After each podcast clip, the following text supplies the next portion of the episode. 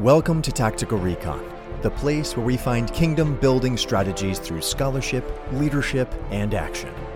And here's your host. I'm Elder Paul Coviello. Sitting beside me is my pastor, the Rev. Doctor Paul Michael Raymond. When you and I spoke, we saw how every aspect of civilization, every aspect of the culture, not only in America, but universally, globally, the economic chaos, medical chaos, personal security chaos, legal chaos, educational chaos, and the list, as we let forth last time, goes on and on and on. So you have to, anyone who is thinking this through has to realize something is very wrong and something is happening. And when the legitimacy of the leadership of a nation becomes questionable in the minds of the people, the nation is on the verge of a collapse, or at least on the verge of failure. And I think we have to make a distinction between failure and collapse. First is failure, which we are on the precipice of, and then after that, if there's not a remedy, if it's not remedied, then there has to be collapse. So that's what's happening at, at this at this moment. America right now, under this leadership, has become unstable domestically and internationally in its geopolitical relationship. Its sovereignty now is being questioned. And uh, the, the the lies that are being perpetuated on the people, the overreach from the bureaucrats, all of these things are an incredible storm, a, a perfect storm coming upon the American people and the nation itself. So that that is what is happening.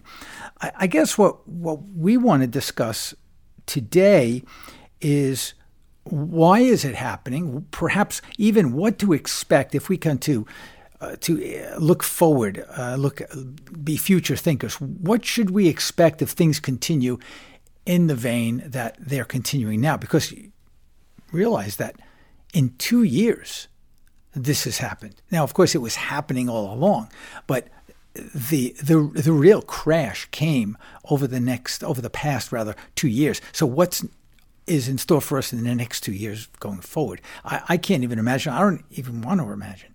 So what could we expect? And then what are we to do about it? Is there something we can do about it? So those are the questions I think we, we have to we have to ask, because the the, uh, the American Democratic Republic has been hijacked by a, a bloated bureaucracy, a bloated bureaucratic system, by these unelected regulators that are regulating us to death, taking away our freedom and destroying the nation. Agreed. In fact, you asked what is perhaps the most provocative question for people inside the Christian church. Why is this happening? And I think it's important to understand up front that God is the determinant. He is the cause. The nation rebelled against God. God responded immediately. He's not sitting in the ether crying and waiting for us to call out to him in desperation. He sees an impudent, rebellious, and hard-hearted people, as was the case with Israel, and he has responded. And the response is a hardening of the hearts of the people so that they have turned in a In, in a path and on a course of deliberate self-destruction. And as you pointed out, Pastor, it is obvious. There's no longer any pretense of service amongst the bureaucracies and the institutions of government. There is no longer any cloak of, of morality or self-righteousness, I'll say, amongst the people in our culture, in, in the arts, in entertainment, in, the, in, in education, in sports, and on and on and on and on. It's gone. There's no longer any veneer or any semblance of morality, but everybody now is almost contemptuous when they're questioned about their deviance, their perversion, and the filth that they've put forth in front of us. And the important thing to remember, it is God who hardens the hearts and blinds the eyes of those who believe not. He is the God of this world and the only cause. Yes, and I think that's the reason why we're in a mess. The church has corrupted itself by not being able to, nor willing to, preach the true gospel.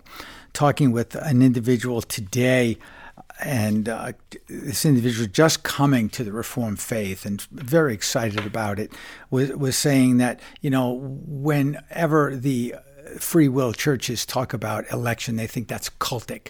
Um, but th- they don't know their history.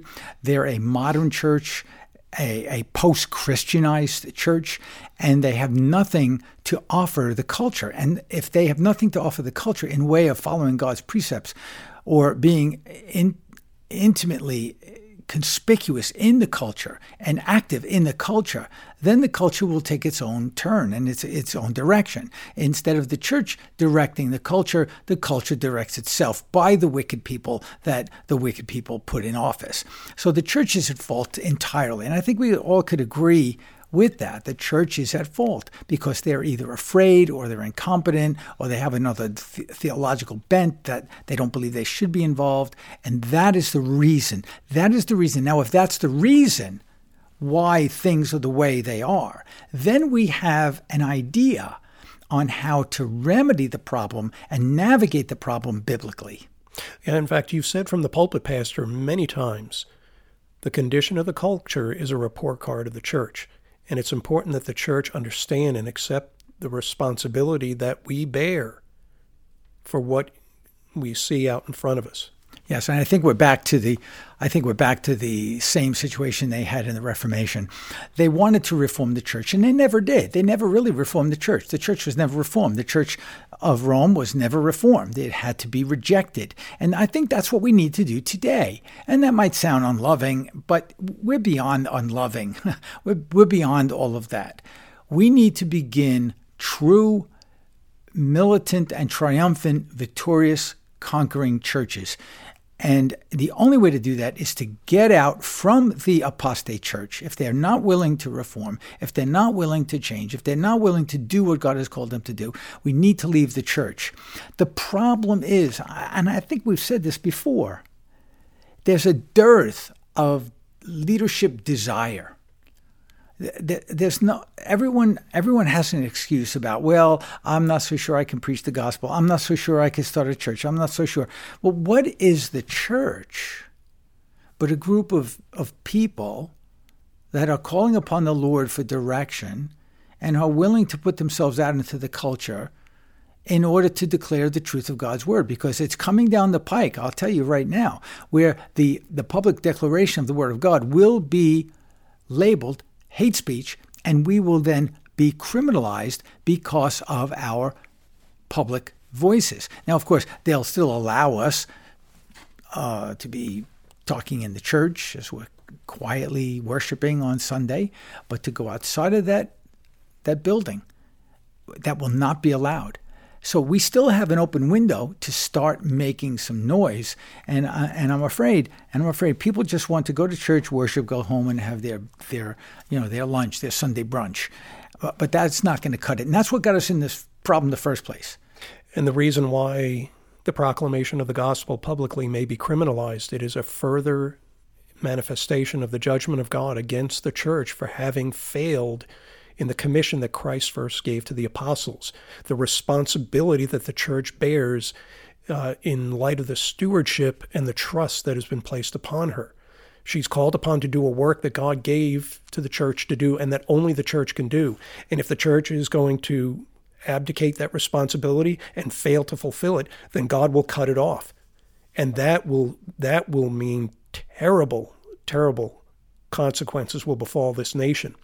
Now, it's important to understand, Pastor, that this doesn't mean the end of the world is at hand and that there is a strategy and tactics that flow from that strategy that we need to implement as we go forward, because this collapse that we see in front of us doesn't mean God is about to usher in eternal judgment and bring an end to this present world. Yeah, and that, that is true. Yeah, we, we're we're the ones who have to make the changes. We have to go forth as the body of Christ, Christ being the head of the body, going out and changing the world. We can't wait for a rapture, which is not coming. We have to change the world. So what what era are we in? If we go back to the Egyptian period of the Israelite bondage, we, we see that it was only until they had to make bricks without straw that they finally woke up. We are we are coming very quickly to that period. We're going to be forced. Look at what's happening now. Whether or not this is conspiracy thinking or or or not, But look at all of the catastrophes against the food supply.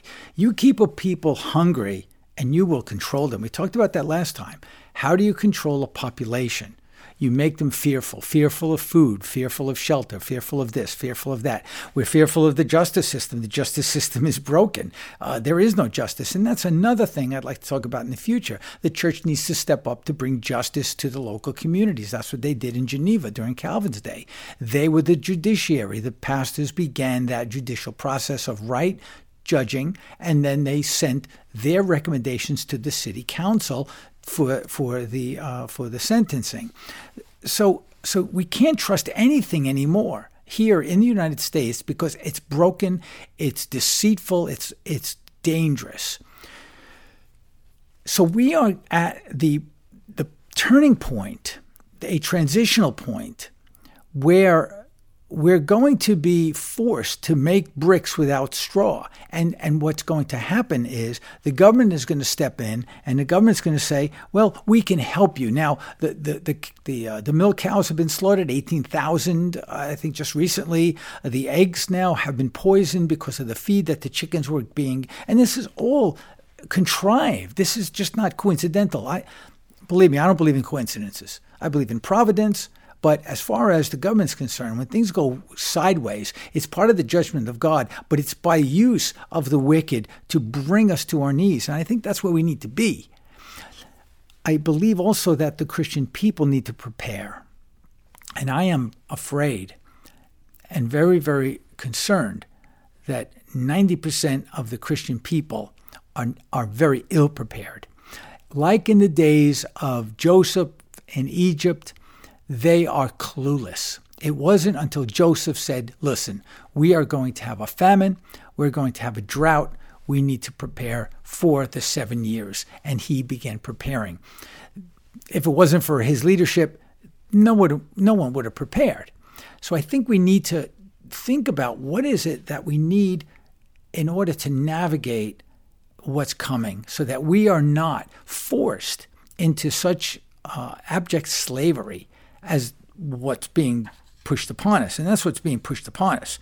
You know, it's interesting that the bureaucratic system coupled with the legislative, um, legislating by executive fiat of, of the Americans uh, to uh, to strip them of their voice and their power to choose, that is, that structure is a form of, of despotism under the cloak of democracy. Whenever you hear the, you know, whenever you hear the government officials saying we're trying to save democracy, they're not. That is a lie, and they know it.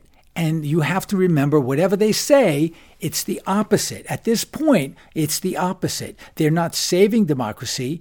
They are destroying democracy, and they are bringing us into slavery. Just think about just this last, last incredible decision where now all of the combustion motors are are now going to be two-thirds of the cars have to be electric. But there's no infrastructure. There's no, so now I'm forced, I'm forced to purchase something that I don't want to purchase, number one. Number two, I can't afford it. And number three, there's really no infrastructure anyway, but I'm being forced by a bureaucratic system. That's slavery. When they tell you, you will do this or else, that is slavery. And that's where we are, and the church is asleep.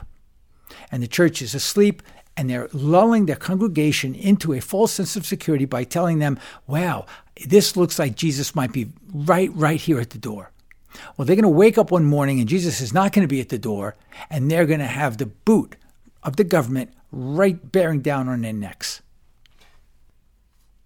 Pastor, it is not conspiratorial to say these things, as you had inferred in a comment uh, several minutes ago. Samuel told the people of Israel, because they rejected God and wanted a king like the nations around them, that they would be enslaved. And we know from the testimony of Scripture that God judges nations, wicked nations, with famine, pestilence, disease, natural disasters, war. He sets people against themselves. In other words, everything that you just indicated, we can tie to case studies and examples in Scripture to show that what God says is true when he tells us he will do nothing except he reveals it to his servants, the prophets. He shows us in Scripture how he deals with nations, how he deals with kingdoms, people, communities, churches, individuals, families. And he has not changed. Those patterns are there in, in the Old Testament. So nothing that you said our listener should understand is in any way conspiratorial, but we are evaluating what is in front of us in light of the case studies in Scripture, and they're telling us what God is doing. There is no rocket science to this. It is a matter of being biblically astute and a willingness on our part to evaluate what we see in Scripture very candidly, without sugarcoating anything or trying to pretend that what we're seeing is something other than what is depicted in Scripture. Well, what we actually do have is a conspiracy. Uh, according to Psalm two, the kings of the earth gather themselves together in a conspiracy That's against right. the Lord and against his Christ. And the only the only way they can gather themselves together against the Christ is to gather themselves together against the church. And and that's basically what they're doing. So one one of the other telltale signs of a failed state is typified by deteriorating morals. And that is what we have in spades, a deteriorating moral society. And and and this is the the the turning upside down of what is good and right and logical.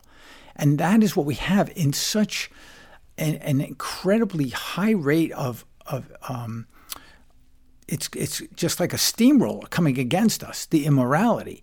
Uh, you turn around and something else wild and crazy is, is just coming down and looked at as, well, that's our that's our right. That's we should be accepting that. And, and yet that's not what should be accepted. It's and, not just and, accepting it, Pastor, but they have the violent temperament of the Sodomites. That is true. That is true. And and and that's another thing. When when a nation, when when a government cannot quell violence, that's another sign of its failure and its ultimate collapse if they cannot reestablish the uh, the rule of law and understand that uh, criminals are criminals according to Scripture, according to what is right and wrong. And once once we lose the rule of law, once we lose morality, we lose the nation. And that, I believe, is where we are headed. Whether or not we're there, I believe we are headed there. We are already in a failed, in a failed state. We are failing. It, one, look, once we lose, once we lose the sovereignty of the American dollar, we'll be like Venezuela, and that's what's coming. And and I'm afraid too many Christians have their head in the sand. They don't understand what is happening. They're still on their cell phones and on their on their TikTok or their Facebook and trying to just forget that these things are real. Instead of wasting time, start planning for for when you're going to need either extra cash, work a few more hours, uh, start a, a, a business on the side real quick and try to make some money, uh, have a food pantry, whatever it is. Without the community, we've said this before in, in prior podcasts, without a community, there really is no security. You've got to com- you have to have a community. The church is the best community you can have. Like-minded Christians rallying together to, to make sure that we are protected when the fallout comes so that we can navigate our way through it without being entirely enslaved or controlled. And I, and I think once you're free, then you have the uh, the ability to preach the gospel, to to challenge the magistrates, the local magistrates. But if you're working seventy-five hours and just making ends meet, you don't have any time for that. And that's what they want. That's what they want. That's why they tax you high. That's why the taxes are high. That's why the food is high. So you have to work extra hours. You can't get involved in civil in the civil realm so that you're silenced just because you're so busy. And in fact, the excessive and confiscatory taxation is our version of making brick without straw. Um, there is something reassuring, not only about knowing the mind of God in Scripture so that we can apply it to see the providence of God today, but also the means to prepare for the very purpose you just spoke about. Because we don't protect ourselves, our family, our churches, and our community merely so that we can be insulated and, and secure. Well, yeah, one of the things that is very important as far as security is concerned is private property. And people sometimes don't make the connection, but when that was announced that there's going to be, what was it, one hundred eighty-seven thousand new I R S agents, whatever the number was. Uh, eighty-seven thousand. eighty-seven thousand. That should have been a wake-up call for everyone. Because what that is saying is your property now can belong to us. Because once you know, once once the I R S comes upon you and says you owe X amount of dollars or what have you, and they can make up numbers as they go, or they find some crime uh, that it's not there. I mean, they do that all the time. They make up crimes. What is it? Show me the man. Uh, I'll show you the crime. The uh, the justice system, they could indict, what does it say? The grand jury can indict a ham sandwich if they want. And that's what's happening. So once that those eighty-seven thousand I R S agents that was announced, we should have been fearful of our properties. And and one of one of the things that, that we, we could do if we own our property is we can put it in a trust. They can't t- touch the trust. But but these things are being threatened right under our nose. And where is where is the outcry? Where's the outcry? Well, I don't I don't see I don't hear it, I don't see it, I don't read about it other than here and there. So so these are the things that we need to think about. This is very serious business. We have to remember life is a serious thing, and we can't just go through life nonchalantly. We have to maintain. Freedom is something that we have to work toward, and that is only through following the Word of God and applying the Word of God, not only personally, but but socially, culturally, uh, judicially, governmentally, every way, shape, and form. And the only ones that ha- should have that knowledge and that uh, that uh, ability to dictate this is right, this is wrong, and then hold people into onto account is is the Church of Jesus Christ. No one else is going to do it. No, and in fact, the church needs to stop hiding behind the props that they put in place, a la Donald Trump, a la other means and methods. In other words, we have to stop hiding behind the golden calf, step out and face the glare and the and the uh, the gaze of a thrice holy God, and accept the responsibility that we bear, repent of it, and then move forward trusting in God and not looking to expedient uh, uh, solutions or options and answers that we think are going to solve our problems so that we can go back to doing what we want to do. In other words, we got to we we got to chop up the golden calf, and we got to start doing what we were supposed to be doing all along. Yeah, we do want strong leadership in the political realm and in the office, but but the politics doesn't save us, and that's and that's I think a problem that some of some of us some of us have. But you think about what the church looks like today; it's an entertainment factory. It's really it. It's really what it become. Instead of going to the movies on Sunday, you go to church and you get you get stroked with a good sermon, that uh, a sermon that says you're a good person. That's what I mean by a good sermon. Uh, they they tell you that Jesus loves you no matter what, and there's that there's that they they give you that euphoria, and then you go home feeling good about yourself instead of realizing that we have a job to do. Okay, it's it's not it's not a place to it's not a therapeutic gathering. The church is not a therapeutic gathering. It's not therapy. It's it's a call to arms, not physical arms per se, but theological, theoretical, doctrinal uh, arms to to dictate what is right, what is wrong. Now, does it ever come to physical physical altercations? Well, it might. It it surely might in our day. I mean, you, you have a people pushed up against the wall as this this government is pushing people up against the wall, and, and you don't know what people are going to do. You have no idea. People are finally at their wits' end, and and, and I'm I'm afraid that we're we're just in for a real tough time. It appears to be the case, and I believe the first step is to accept and understand that this is the place where we find ourselves, and start to address it biblically. And you're right, the first option is not violence. And in fact, we'd be playing into the hands of the malevolent politicians and disparate forces who want to see anarchy so they can finish tearing down what remains of this country to implement what is only further destructive to us and further uh, enriching to them and to their confederates. Um, yeah, well, you know, the scripture says that the, the, the darkness cannot bear the light. Okay, we're supposed to shine the light. Uh, that's when the darkness flees. So one possible solution is to keep our officials, whether it's local officials or state or federal officials, accountable. They they have to be brought to account on their arbitrary exercise of power.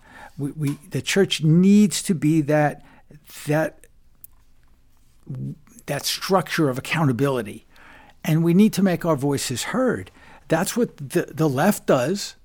They're talking all the time. They're protesting all the time. They're saying this, that, and the other, and everything. But we have a better, we have we have smarter people. They're they're better uh, in in their ability to articulate matters. They want to debate. They want to speak. They want to appeal. And I think we need to start. start grooming people to, to hold these people into account.